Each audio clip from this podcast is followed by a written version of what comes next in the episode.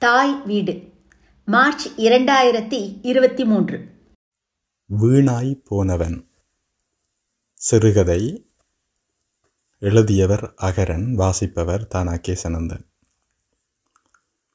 Kuala Lumpur நகர மத்தியிலிருந்து கிளாங் நோக்கி செல்லும் இரண்டாம் இலக்க கேடிஎம்மின் மின் வண்டியில் ஸ்ரீ சத்யா என்ற தரிப்பிடம் ஆறாவதாக இருக்கிறது. நூற்றி இருபது கிலோமீட்டர் வேகத்தில் அந்த வண்டி இயங்கும். அந்த வண்டியில்தான் பத்து நாட்களின் முன்பு ஸ்ரீ சத்யா என்ற பகுதிக்கு நந்தன் வந்திருந்தான். இலங்கையிலிருந்து அவசரமாக வெளியேறி நாற்பத்தி ஐந்தாவது நாள் மலேசிய போலீசாருக்கு பயந்து ஓடிக்கொண்டிருந்த நந்தன் எங்கு செல்வது என்று தெரியாமல் முழித்தான். ஓடிய ஓட்டத்தில் நெஞ்சு முதுகோடு ஒட்டிவிடும் போல் இருந்தது. தன் கால் சட்டைக்குள் கடிதம் இருக்கிறதா என்று சரிபார்த்தான். தன்னை யாரும் பார்க்கிறார்களா என்று அவதானித்தவன் தண்டவாளத்தருகே குந்தி இருந்து சுடுமூச்சை இழுத்து விட்டான். கண்ணுக்கட்டும் தூரத்தில் ஸ்ரீ சத்யா நிலையம் தெரியவும் அதை நோக்கி நடக்கலானான். அப்போது அந்த சம்பவம் நடந்துச்சு அன்று எப்போது விடியுமென்று இருந்தது. விடிந்ததும் எப்போது முடியும் என்று இருந்தது. நந்தன் வேலை முடிந்ததும் மேசையில் சிந்தியிருந்த இரத்த பிசிறுகளை கையால் வலித்து அந்த மேசையில் ஒரு கடிதம் எழுதக்கூடிய இடத்தை தயார் செய்தான். மூலையில் கிடந்த துணியால் அங்கே சிந்தியிருந்த சதை துணுக்குகளை துடைத்து மாமிசமற்ற இடமாக மாற்ற முயற்சித்தான். அதிகாலை ரெண்டு மணியிலிருந்து வெட்டிய கால் நெஞ்சு இறகை தொடை என்று ஒவ்வொரு துண்டுகளையும் பிரித்து தகுந்த பைகளில் இட்டு அனுப்ப வேண்டும். மறுநாள் மதியம் வரை எண்ணி எண்ணி அவன் கண்களும் உடலும் சோர்ந்து போயிருந்தது. உடலெங்கும் குருதி தெரித்து உடையொரு சிவப்பு ஓவியமாக அவனுக்கு மாமிச அழகை வழங்கி வழங்கியது. அவன் இதே மேசையில்தான் தூங்கவும் வேண்டும். அருகே இருக்கும் பைதான் அவன் உடைமைகள். அவற்றை ஒரு பொலித்தீன் பையால் சுற்றி இருந்தான். அவற்றை இரத்த கரைகளில் இருந்து பாதுகாக்க முடிந்திருந்தது. ஒரு சிறிய ஆறுதல் குண்டூசி போதும் பலூன் போன்ற கண்களில் இருந்து நீர் வந்துவிடும். தன் உடைகளை மாற்றினான் இல்லை. தன்னிடம் இருந்த தேர்ட்டி த்ரீ டென் நொக்கியா கைபேசியை பார்த்தான். ஒருவரும் அழைத்த பாடில்லை. அம்மம்மாவை நினைத்தபோது அவனுக்கு வெப்பியாரம் கூடிக்கொண்டே வந்தது. சிவந்திருந்த கண்களும் அரும்பியிருந்த பூனை மீசையும் கன்னத்தில் கோடு போட்டிருந்த குருதியும் அவனது முகத்தை அமானுஷகால யுத்த வீரன் போல காட்டிற்று. சரவணன் அண்ணனிடம் ஒரு ஒற்றையும் பேனையும் தருவீங்களா? என்றான். அவருக்கு அவன் மொழி புரிந்ததாக தெரியவில்லை. என்னப்பா? வா வா சாப்பிடலாம். மூஞ்சியை கழுவிடு தோ மூஞ்சியெல்லாம் ரத்த சகதி என்றார். அவனும் அழுகை வந்தவனாக அண்ணா எனக்கு கடிதம் எழுத ஒற்றையும் பேனையும் வேணும் என்றான். என்னப்பா? தாழ் வேணுங்கிறியா? சிங்களம் பேசாதப்பா நமக்கு ஒன்றும் புரியாது. தமிழ்லேயே பேசுது என்று சரவணன் கடைவாயில் அரைச்சிரிப்போடு தன் பை இருந்த இடம் நோக்கி சென்றான். நந்தனை உத்து பார்த்த சரவணன் தாள்களும் பேனை ஒன்றையும் கொடுத்தபடி இங்கே வாப்பா என்ன மூஞ்சி சரியில்லை? ஒன்றும் யோசிக்காத நாம இருக்கிறோமில்ல? என்றான். இந்த வார்த்தை முடிந்த போது நந்தனின் முதுகைத்தான் சரவணன் பார்த்தான். அவனது கண்ணிலிருந்து நீர் பொல பொல என்று கொட்டியபடி இருந்தது. அதை சரவணனுக்கு காட்ட அவன் விரும்பவில்லை. சரவணா விட்டுரு. அவங்க ஊரில் சண்டையாமல்ல அப்புறம் யோசிக்கலாம் விட்டுரு என்றான் அமீர்.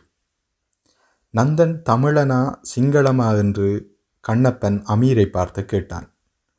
ஏ லூசு பயலே என்று கண்ணப்பனை விழித்து அமீர். சிங்களவங்க தமிழ் பேச மாட்டாங்க. அவங்க பேர் வித்தியாசமாக இருக்கும். சமரசிங்க குணசிங்க. நம்ம ஊரில் அதிக தமிழர் இருக்கிறாங்க. என்ற பயத்தில் தான் அங்கே வாழ்கிற தமிழரை எதிர்க்கிறாங்க என்று தன் அரசியல் அறிவை பரப்பி விட்டபடி இருந்தார்.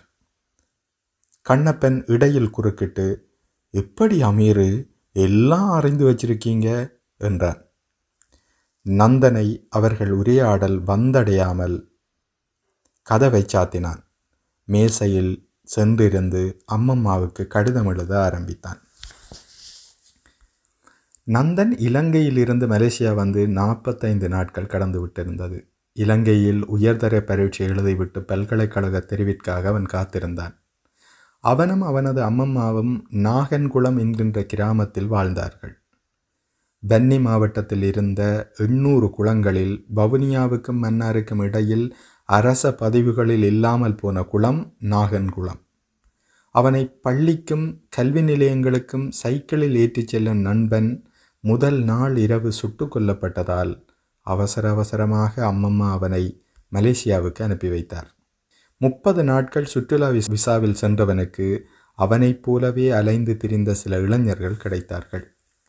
அவர்கள் மூலம் பெற்ற வேலைதான் கோலாலம்பூர் மின்வண்டி நிலையத்திலிருந்து மேற்கு பக்கமாக செல்லும் இடத்தில் முப்பது நிமிடங்களில் ஸ்ரீ சத்யா என்ற நிறுத்தத்தின் அருகே இருக்கின்ற கோழி கொலை செய்யும் தொழிலகம். அதன் வெளிப்புறம் மிக அழகானது. வெள்ளை பூச்சி பூசி அலங்கரிக்கப்பட்டிருந்தது. உள்ளே இவன் சென்றபோது ஏற்கனவே ஐந்து தமிழகத்தைச் சேர்ந்தவர்கள் வேலை செய்து கொண்டிருந்தார்கள். ஒவ்வொரு நாளும் இரவு பன்னிரண்டு மணிக்கு பார ஊர்திகளில் ஆயிரத்திலிருந்து ஆயிரத்தி ஐநூறு கோழிகள் கொண்டு வரப்படும். அத்தனை கோழிகளையும் இரவிரவாக வெட்டி அதிகாலை நாலு மணியிலிருந்து வருகிற வண்டிகளில் கோலாலம்பூரில் உள்ள உணவகங்களுக்கு அனுப்புவதுதான் அவர்களுடைய தொழில். அந்த நிறுவனம் ஒரு மலேசிய தமிழருக்கு சொந்தமானது. அதனால் தன் நிறுவனத்தில் வேலை செய்பவர்களுக்கு அவர் தாராள மனதுடன் இருந்தார். அவர்கள் அனைவருமே அந்த இடத்திலேயே வேலை செய்து அங்கே வாழ அவர் அனுமதி வழங்கினார். மீதி கோழி துண்டுகளை வைத்து அதற்குள் தண்ணீரும் தூளும் உப்பும் இட்டு அவித்து வெள்ளைச்சோற்றுடன் மதியமும் இரவும் உணவுண்ணவும் அவர்கள் அனுமதிக்கப்பட்டார்கள். மலேசியாவில் நிற்பதற்கான அனுமதி நாட்கள் முடிந்த நிலையில் பெருங்கொடையாக ஐநூறு வெள்ளி பணத்திற்கு நந்தனுக்கு கிடைத்த வேலை பெருங்கொடைதான். இலங்கை தமிழருக்கு உதவும் நல்ல மனதிலேயே இந்த வேலையை வழங்குவதாக அந்த நிறுவன முகாமையாளர் தன் நிறுவன அதிபரின் நல் இயல்புகளை கூறிக்கொண்டிருந்தார். ஊரில் நடைபெறும் யுத்தத்தின் லாபத்தை தான் அனுபவிப்பதாக நந்தனுக்கு வெடுக்கென பதறிற்று மூளை. நண்பனின் கொலையால் துவண்டு போயிருந்த அவன் மலேசியாவில் வேறு வழியற்று ஆயிரம் கோழிகளை கொலை செய்யும் தொழிலில் ஈடுபடுவது உயிர் வாழ்தலுக்கு அவசியமாயிற்று. கொலையும் கொல்லுதலும் உயிர்களின் நிலைகளா என்று அவன் மனம் உளர ஆரம்பித்தது. தனது பதினெட்டாவது வயதிலேயே தனித்து விடப்பட்ட உணர்வும் சூனியமான எதிர்காலமும் சுழியில் சிக்கிய இலை போல் அவனை ஆக்கியிருந்தது. எப்படியாவது இங்கிருந்து வெளியேறிவிட வேண்டும் என்று தனக்குத்தானே கூறிக்கொண்டிருந்தான் ஆனால் எங்கு செல்வது? எப்படி செல்வது? என்று ஒரு ஒளியும் அவனுக்கு தெரியவில்லை. விசா இல்லாததால் மலேசிய போலீசார் கைது செய்தால் எதிர்காலம் மேலும் கேள்விக்குறியாகிவிடும். அவன் மலேசியா வந்ததும் ஒரே ஒரு முறை அயல் வீட்டுக்காரியான சுமதி அக்காவின் உதவியோடு தன் அம்மம்மாவிடம் பேசியிருக்கிறான். அவள் முதல் முதல் தொலைபேசி பேசுவதால் பேசுவதை கேட்காது பக்குவமாயிருந்திடப்பு பக்குவமாயிருந்திடப்பு என்று மட்டுமே சொல்லி கொண்டிருந்தாள். அவன் பேசியதை அவள் கேட்டாலே இல்லை.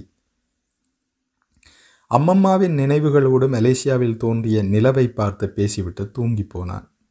அவன் தூக்கமெங்கும் கோழிகள் கழுத்தை அமீரும் காசிமும் வெட்டும்போது எழும் ஒலி ஒலித்து கொண்டே இருந்தது.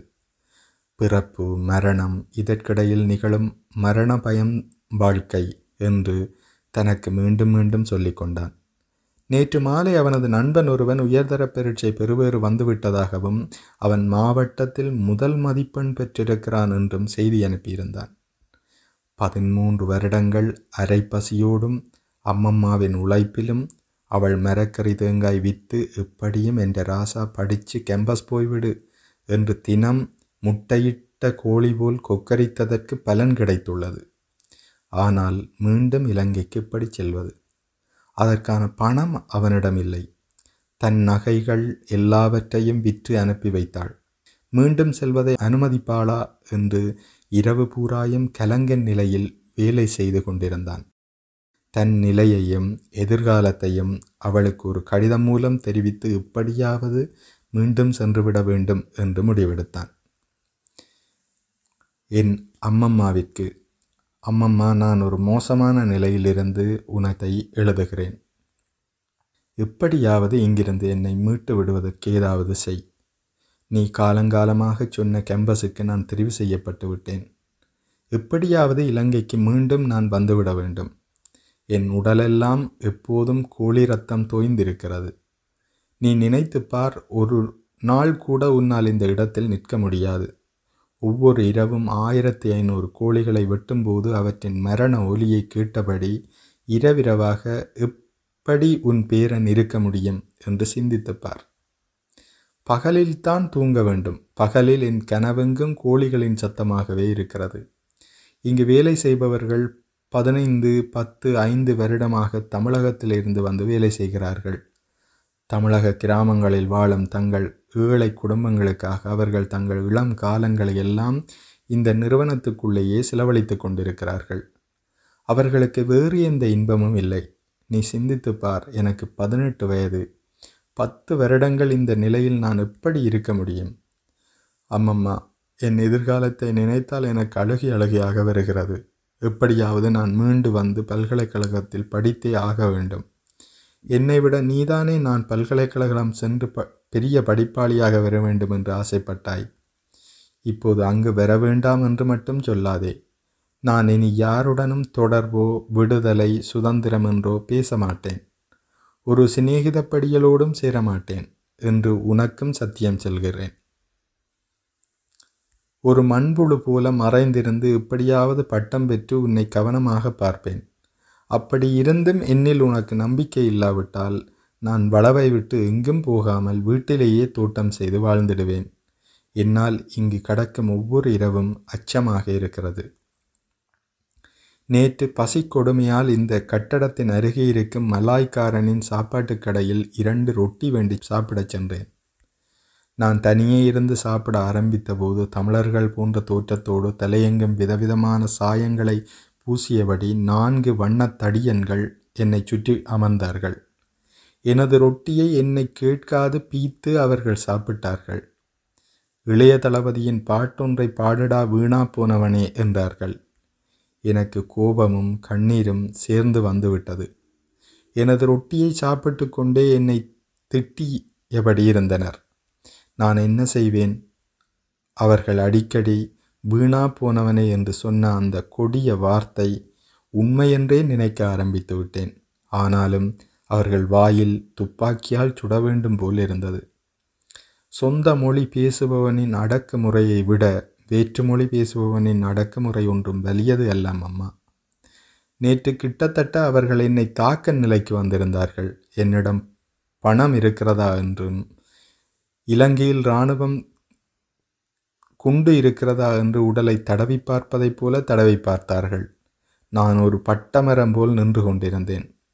இவற்றை பார்த்து கொண்டிருந்த அந்த மலாய் முதலாளி அங்கு வந்து என்னை அவர்களிடமிருந்து மீட்டெடுத்தார். எனது உடல் நடுங்கிக் கொண்டே இருந்தது. நெருப்பு என் மீது பற்றி எரிவது போல் இருந்தது.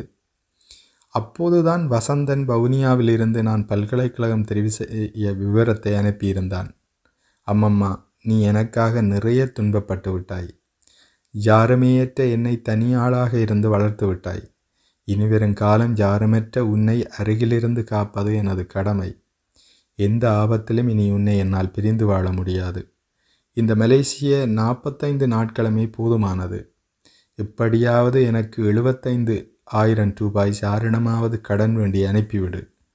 நாற்பத்தி ஐயாயிரம் டிக்கெட்டுக்கு முப்பதாயிரம் இங்கு மேலதிகமாய் நான் நின்றதுக்கான தண்டப்பணம். இல்லாவிட்டால் இவர்கள் என்னை பிடித்து குண்டியில் பதினைந்து அடிகள் அடிப்பார்கள். என்னிடம் இருக்கும் எல்லாவற்றையும் பறிப்பார்கள். கக்கூசை விட சின்ன அறையில் சல்லிக்கல்லுக்கு மேல் என்னை பூட்டி வைப்பார்கள். பிருட்டத்தில் வாழ்நாளெல்லாம் பலியெடுத்து நான் வாழ வேண்டி வரும். உன்னை கடன்காரியாக்குவதை இட்டு எனக்கு வெட்கமாக உள்ளது. நான்கு தென்னைகளையும் சிறிய நிலத்தையும் வைத்து என்னை இத்தனை ஆண்டுகள் யாரிடமும் கடன்படாமல் வளர்த்துவிட்டாய் உனக்கு நான் சத்தியம் செய்கிறேன். நான் எப்படியாவது உழைத்து இந்த கடனை தீர்த்து விடுவேன். அவசரப்பட்டு கொடுமையான வட்டிக்கு யாரிடமும் வேண்டாதே. எனக்கு படிப்பித்த தயார் டீச்சர் முருகன் கோயில் அருகில் இருக்கிறார். அவரிடம் கேட்டுப்பார். அவர் என் மீது அளவற்ற பெற்று கொண்டவர் எப்படியாவது உனக்கு உதவுவார். நமக்கு என்ன நடந்தாலும் நமது மண்ணில் நடக்கட்டும். உன்னை விட்டு இனி ஒருபோதும் நான் பிரிந்திருக்க மாட்டேன். நீ கடிதத்தை சுமதி அக்காவிடம் கொடுத்து படிக்கச் சொல்லி கேட்டுக்கொண்டிருப்பாய் இந்த கடிதம் படித்து முடித்ததும் எப்படியாவது சுமதி அக்காவுடன் சென்று என் இலக்கத்துக்கு ஒரு முறை அழைத்து என்னோடு பேசு அம்மம்மா சுமதி அக்காவுக்கு எனது நன்றி. இப்படிக்கு உனது பேரன் நந்தன். கடிதத்தை எழுதி முடித்ததும் அதை எப்படி அனுப்புவது என்று யோசித்தான். அப்போது மலேசிய சூரியன் மேற்கில் இருந்து பார்த்து கொண்டிருந்தது. அந்த வாசல் பக்கமாய் கல்லூரி விட்டு வரும் சீன பெண் நினைவுக்கு வந்தாள். அவள் முகம் எப்போதும் சிரித்தபடி இருக்கும். சில நாட்களாக காலையிலும் மாலையிலும் அவ அவனை பார்த்து புன்னகைக்க ஆரம்பித்தவளிடம் கேட்கலாமா என்று யோசித்தான். தூக்கத்தில் இருந்து சரவணன் கண்ணப்பன் காசிம் அமீர் முத்துச்சாமி ஆகியோர் எழுந்து தங்கள் குடும்பங்களோடு பேசிக்கொண்டிருப்பது கேட்டது. சரவணனிடம் கடித உரை இருக்கிறதா என்று கேட்டு பார்க்க நினைத்தான். அப்போது அங்கே வாகனத்தின் சத்தமும் யாரோ மலாயில் பேசுகிற ஒலியும் கேட்டது. அந்த கதவின் உள்ள திறப்பின் துவாரத்தால் ஒற்றை கண்ணை விட்டு பார்த்தான். மலேசிய போலீசார் அவர்களின் வீசாவையும் கடவுச்சீட்டையும் பரிசோதித்து கொண்டிருந்தார்கள். மெதுவாக கண்ணப்பன் நந்தா ஓடிடு மாமாக்கள் விசா பார்க்குறாங்க என்று கதவருகே வந்து நைந்த குரலில் இறைந்தான். அவனை திடீர் அதிர்ச்சி மூழ்கடித்தது. குண்டுவீச்சு விமானத்தை கண்டு ஓடும் சிறுவன் போல பின்னே இருந்த சாளரத்தை நோக்கி ஓடினான். அதன் சிறிய துவாரத்தால் புகுந்து பின்பக்கத்தில் குதித்து ஒற்றையடி பாதையூடாக ஓடிக்கொண்டே இருந்தான். அவன் சட்டையின் பாதி கிழிந்து காற்றில் பின்துரத்தியது. ஓடும்போது ஒரு பயம் ஏற்பட்டது. வேறு யாராவது ஓடுவதை பார்த்து தகவல் கொடுத்தாலும் என்று ஓட்டத்தை குறைத்து மெதுவாக திரும்பி பார்த்தான். போலீஸை காணவில்லை. வேகமாக தண்டவாளத்தை நோக்கி நடக்க ஆரம்பித்தான். தண்டவாளத்தை அண்டி எந்த மனிதர்களும் இல்லை. அப்போதுதான் தன் கையில் இருந்த கடிதத்தையும் மடித்து கால் சட்டைக்குள் வைத்தான். அவன் அப்போது தன் தோற்றத்தை பார்த்தபோது இரத்த அழுக்கால் காய்ந்து கிடந்த உடை. இந்த உடை கூட ஆபத்தை தரும் என்ற பயம் எழுந்தது. அங்கும் இங்கும் பார்த்தபோது தண்டவாளம் மட்டுமே நின்றிருந்தது. எத்திசை நோக்கி செல்வது என்று சிந்தித்தபடி சற்று குந்தியிருந்தான். ஸ்ரீ சத்யா நிறுத்தத்துக்கு சென்றால் சிலவேளை அந்த சீன பெண்ணை சந்திக்கலாம் என்று நினைத்தபடி அதன் திசையில் தண்டவாளத்தில் நடக்க ஆரம்பித்தான். சூரியன் அவனை நோக்கி சிரித்து கொண்டிருந்தது. இடது கையால் அதை மறைத்து கொண்டு நடந்தான். கண்ணு கட்டிய தூரத்தில் ஸ்ரீ சத்யா நிறுத்தம் தெரிந்தது. சூரியனை பார்த்தபடி ஒரு பெண் நின்றிருப்பது தெரிந்தது. அவள் அந்த சீன பெண்ணாகவே இருக்க ஊரில் உள்ள கடவுள்களை வேண்டிக் கொண்டான். சூரியன் அவளது நிழலை வீம்புக்கு நீட்டியபடி இருந்தது. இருதய படபடப்பு பறைமேளம் போல் அடித்து கொண்டிருந்தது. பின்னால் வந்த மின்வண்டியின் ஓசை இதய சத்தத்தை விட சிறியதாகத்தான் இருந்திருக்க வேண்டும். நன்றி.